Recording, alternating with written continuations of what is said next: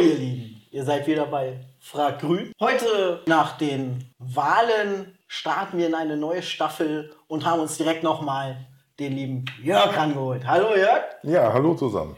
Und an meiner anderen Seite ist Jasmin. Hallo. Und ich habe mir gedacht, naja, das hat ja ganz gut gelaufen mit uns, ne? Das Ja. können wir weitermachen. Das heißt, ihr dürft dann die nächsten Folgen mit uns vorlieb nehmen, mit Jasmin und mir und den jeweiligen Gästen. Also heute schon mal mit dir anfangen. Hast du dir das denn gut überlegt? Ja, doch, ich habe es mir gut überlegt und bin auch wiedergekommen gerne. Ja.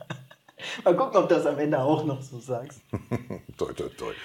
Dann wollen wir einfach mal äh, starten mit der ersten Frage. Wie hast du eigentlich vom Koalitionsvertrag gehört und wie fandest du die Präsentation?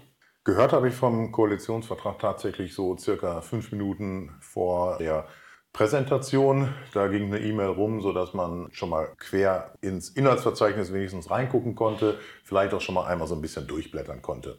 Die Präsentation war meiner Meinung nach sehr gelungen. Ich habe da viel gesehen von uns Grünen. Ich sehe das ja vielleicht auch durch die grüne Brille. Robert und Annalena haben da eine sehr gute Figur abgegeben. Und ich finde, sie haben auch die Präsentation ein klein wenig dominiert, was natürlich meinem Gedankengut dann entsprechend entgegenkommt. Okay, schön. Also mit der Präsentation warst du sehr zufrieden. Wie sieht es denn inhaltlich aus? Gefällt dir der Koalitionsvertrag allgemein? Allgemein gefällt er mir. Er muss jetzt mit Leben gefüllt werden. Da sind, wie in solchen Verträgen üblich, viele Sachen recht allgemein beschrieben und damit muss man dann den Weg finden, um das in Tagespolitik umzusetzen. Und äh, für mich ist das Wichtigste, dass in der, ich sage immer mal, in der Überschrift beschrieben ist, dass das Klimaziel erreicht werden soll und dass es als Querschnittsaufgabe definiert worden ist. Das ist dasjenige, was, wie ich finde, die nächsten anderthalb Jahre dominieren muss. Schön. Ja, wir werden gleich auf drei Themenschwerpunkte inhaltlich noch mal ein bisschen detaillierter eingehen. Jetzt hatte ich noch eine Frage zum, äh, zur Verhandlung des Vertrags. Wie zufrieden warst du denn mit dem Prozess der Erarbeitung des Koalitionsvertrags? So zufrieden, wie man damit sein kann, wenn man nichts mitkriegt.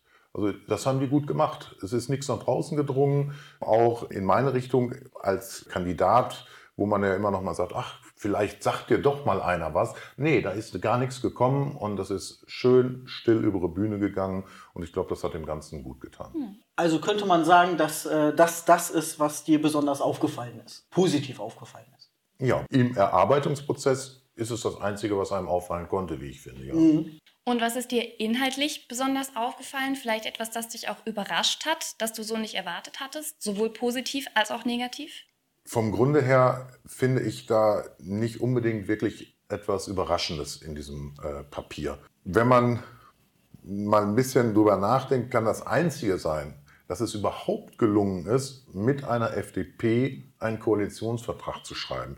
Da- Das ist etwas, ich habe ja auf verschiedenen Podien gesessen und wir haben die ganze Zeit die Unterschiede zwischen den Parteien herausgearbeitet.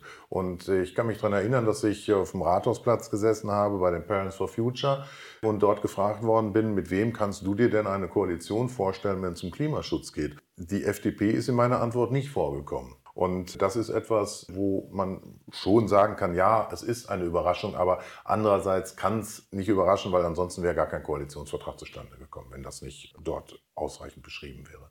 Also könnte man sagen, dass du schon da ein bisschen Befürchtungen hattest in diesem Verhandlungsbereich, dass es vielleicht gar nicht zustande kommt.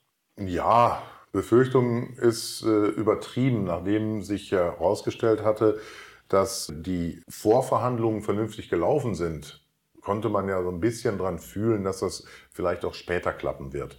Aber ich weiß, dass das mit der FDP nicht einfach ist. Das ist auf keiner Ebene mit denen einfach. Ja, dann sind wir schon beim Thema, bei einem der Themen, bei dem es besonders schwer wird vermutlich. Du bist ja auch ein großer Verfechter des 1,5 Grad Ziels. Wie realistisch ist das jetzt mit dem Koalitionsvertrag, der vorliegt? Also es, vom Grundsatz her ist es so, dass wir hier in der Überschrift drinstehen haben, dass dieses 1,5 Grad Ziel eingehalten werden soll.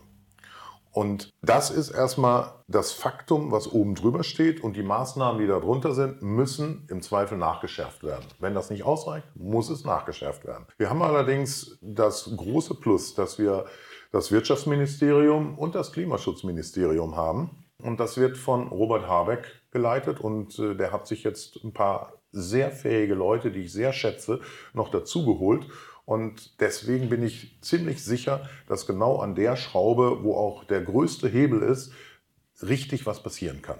Und klar, wenn man sich dann so ein Ministerium anguckt wie Verkehr, was wir nicht führen, dann ist das ein Problem oder kann zumindest zu einem Problem werden. Andererseits haben wir das Außenministerium und das Außenministerium mit einer guten Klimaaußenpolitik wird viele Sachen auch auffangen können, was möglicherweise im Verkehrssektor tatsächlich verdammelt werden könnte, was wir nicht hoffen, wird sich auch ein bisschen eingrufen und dann werden wir sehen, was die FDP da schafft. Also könntest du sagen, ähm, ich sag mal an alle Kritiker, was das 1,5 Grad Ziel jetzt angeht, dass da durchaus Luft ist und dass man, ich sag mal, nicht so negativ über den Koalitionsvertrag sprechen sollte, was das angeht. Also ich finde es durchaus positiv, was da formuliert ist. Wie gesagt, äh, das Ziel ist definiert. Wenn die einzelnen Wege nicht ausreichend sind, muss nachgeschärft werden. Da gibt es gar kein Vertun. Und ich finde, das gibt der Koalitionsvertrag her. Mhm. Wenn man ein Ziel definiert hat und die Maßnahmen darunter nicht dazu passen, dann muss man nachschärfen. Und das kann nicht heißen, dass man das Ziel runterschraubt, sondern dass die Maßnahmen nachgeschärft werden müssen. Und äh, da bin ich frohen Mutes, dass äh, da einiges geht, ja. Du hast gerade schon erwähnt, das Ministerium für Verkehr wird von einem FDP-Politiker besetzt. Und Verkehr ist ja auch eins deiner zentralen Themen, Mobilität, Verkehrswende. Selbst wenn das jetzt besetzt ist von einem FDP-Politiker, sollte der sich ja auch an den Koalitionsvertrag halten. Äh, wie siehst du gerade in Bezug auf Verkehr und Mobilität die Stärken oder Schwächen des Koalitionsvertrags? Wie zufrieden bist du da? Festgeschrieben ist, dass die Lebensverhältnisse Stadt, Land angeglichen werden sollen. Das betrifft auch Mobilität. Und Mobilität bedeutet eben nicht Pkw-Mobilität, sondern allen anderen Kram in Anführungszeichen durchaus mit. Jetzt wissen wir, dass äh, die FDP sehr stark Richtung Autofahrer tendiert. Das heißt, man muss an der Stelle damit rechnen, dass das nicht so läuft, wie das in unserem Parteiprogramm ausformuliert ist ist irgendwie kein Wunder. Es ist ja ein Koalitionsvertrag, wo verschiedene Parteien sich auch wiederfinden müssen. Und so wie ich gerade gesagt habe, wenn wir das da nicht auf eine Kette kriegen, dann müssen wir an anderen Stellen mehr tun und wir müssen vor allen Dingen Druck ausüben. Und dafür da kann ich nur alle äh, Nichtregierungsorganisationen, die Fridays for Futures und wie sie alle heißen, auffordern, ihren Druck aufrechtzuerhalten auf Politik.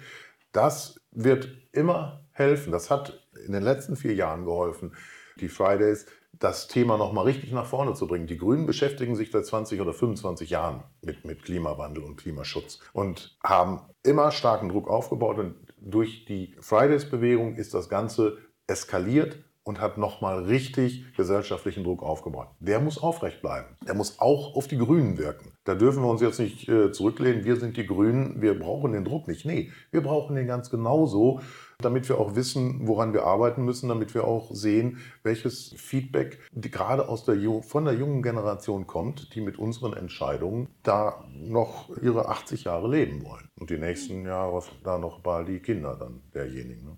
Verstehe ich dich richtig, dass das sozusagen ein Aufruf an all die jungen Menschen da draußen, weiter Druck zu machen, jung oder alt, egal. Ja, klar, unbedingt. Nicht sich zurücklehnen, naja, die Grünen machen das schon. Unbedingt. Und das gilt ja nicht nur für Klimapolitik, das gilt ja auch für viele andere Sachen.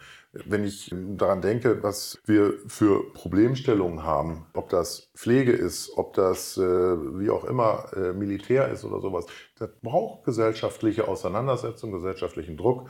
Und daran kann Politik auch wachsen. Wie hast du dich gefühlt, als der designierte FDP-Minister verkündet hat, dass das Autofahren wieder günstiger wird, weil der Spritpreis gesenkt werden soll?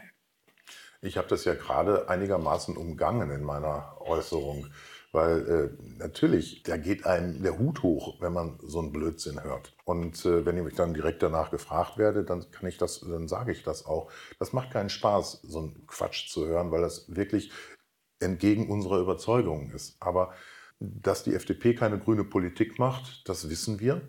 Und dass wir keine FDP-Politik machen, das weiß die FDP auch.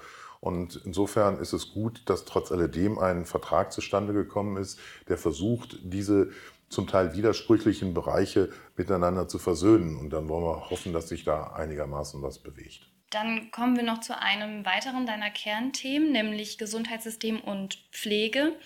Hast du das Gefühl, dass mit dem, was im Koalitionsvertrag steht, genug Anerkennung und Wertschätzung für die Pflege, die ja allgemein und besonders auch durch die Pandemielage in Deutschland sehr strapaziert wurde? Ich weiß nie, was jetzt wirklich genug Anerkennung sein kann und sein wird. Ich habe so ein bisschen den Eindruck, dass man diesem Beruf grundsätzlich nicht genügend Anerkennung zollen kann, weil das ist etwas, wo ganz viele Menschen sagen, gut, dass ich den Beruf nicht machen muss und die anderen machen das aus Berufung. Und wenn man aus Berufung etwas tut, dann heißt das ja nicht, dass das nicht anständig bezahlt werden muss und anständige Arbeitsbedingungen da sein müssen. Insofern gibt es irgendwie 60, 65 Stichwort Sucherfolge, wenn man den Koalitionsvertrag auf Pflege durchsucht. Das meiste ist, glaube ich, auf einer Seite.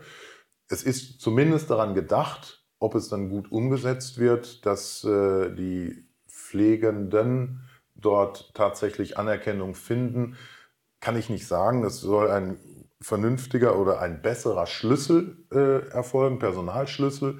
Das ist der erste Schritt in die Richtung, dass die äh, Mitarbeitenden entlastet werden. Und das ist, glaube ich, der wichtigste Schritt.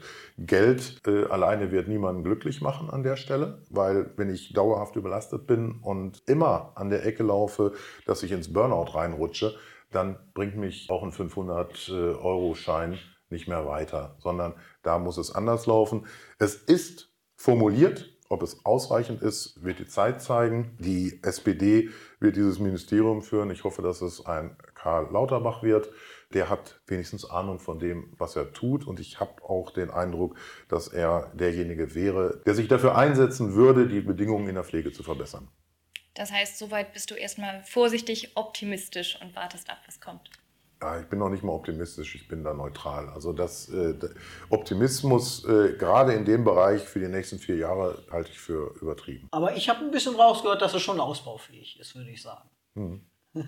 genau, bisher haben wir ein Bekenntnis auf Papier und noch wenig Maßnahmen, die man nachher überprüfen könnte. Ja. Da, da lassen wir uns mal überraschen. Im Zweifelsfall, wenn es soweit kommt, können wir ja noch mal holen. Ganz genau. Ne? bis, bis hierhin sind wir dann auch schon mit unseren, ich sag mal, schwerpolitischen Fragen durch. Möchten uns also bei dir bedanken. Sehr gerne. Aber nichtsdestotrotz ist dir eins klar. Du kommst hier nicht raus, bevor wir nicht unsere Lieblingsrubrik gemacht haben. Mhm. Zehn Fragen, ein Wort. Oder möglichst ein Wort. Ja, du weißt, wie gerne ich mich daran halte, an diese Abmachung. Ja. da freuen wir uns auch schon mal. Auf jeden Fall. Wollen wir, wir hoffen, du hast genauso viel Spaß. Ja, sehr gerne. So machen wir ja. das. Du bist bereit? Ja, ja, ja klar. Wärst du jetzt in Berlin, wie würdest du wohnen? Ich wüsste im Moment nicht genau, wie ich wohne, aber ähm, der Plan ist gewesen, wenn ich in Berlin bin, ist Carsten Linnemann nicht mehr da und ich wollte dann schon sein Nachmieter sein. Wir fangen gleich richtig an mit einem Wort. Mhm. Welchen Ministerposten würdest du auf gar keinen Fall gern haben wollen? Auf gar keinen Fall das Gesundheitsministerium, aber ich möchte auch gar keinen anderen haben. Wenn du ein Gewürz wärst, welches wäre das? Salz. Das war ein Wort, tatsächlich. Herzlichen Glückwunsch. Ja, herzlichen Dank. Äh, wenn du dir einen Preis aussuchen könntest, egal welchen, in welcher Kategorie auch immer, welchen würdest du gerne verliehen bekommen? Ich möchte gar keine, gar keine Preise haben. Ich äh, finde, das eine oder andere Mal ein Lob wäre immer schon mal ganz nett. Äh, nicht nur an mich gerichtet, sondern ich finde es vom Grundsatz her wichtig, äh, es geht meistens danach, nicht gemeckert ist Lob genug, da sollte diese Gesellschaft sich ein bisschen verändern. Angenommen, du hättest es jetzt geschafft nach Berlin. Wen hättest du am liebsten als deinen Sitznachbarn? Solange es kein rechtes Milieu ist, wäre es mir egal.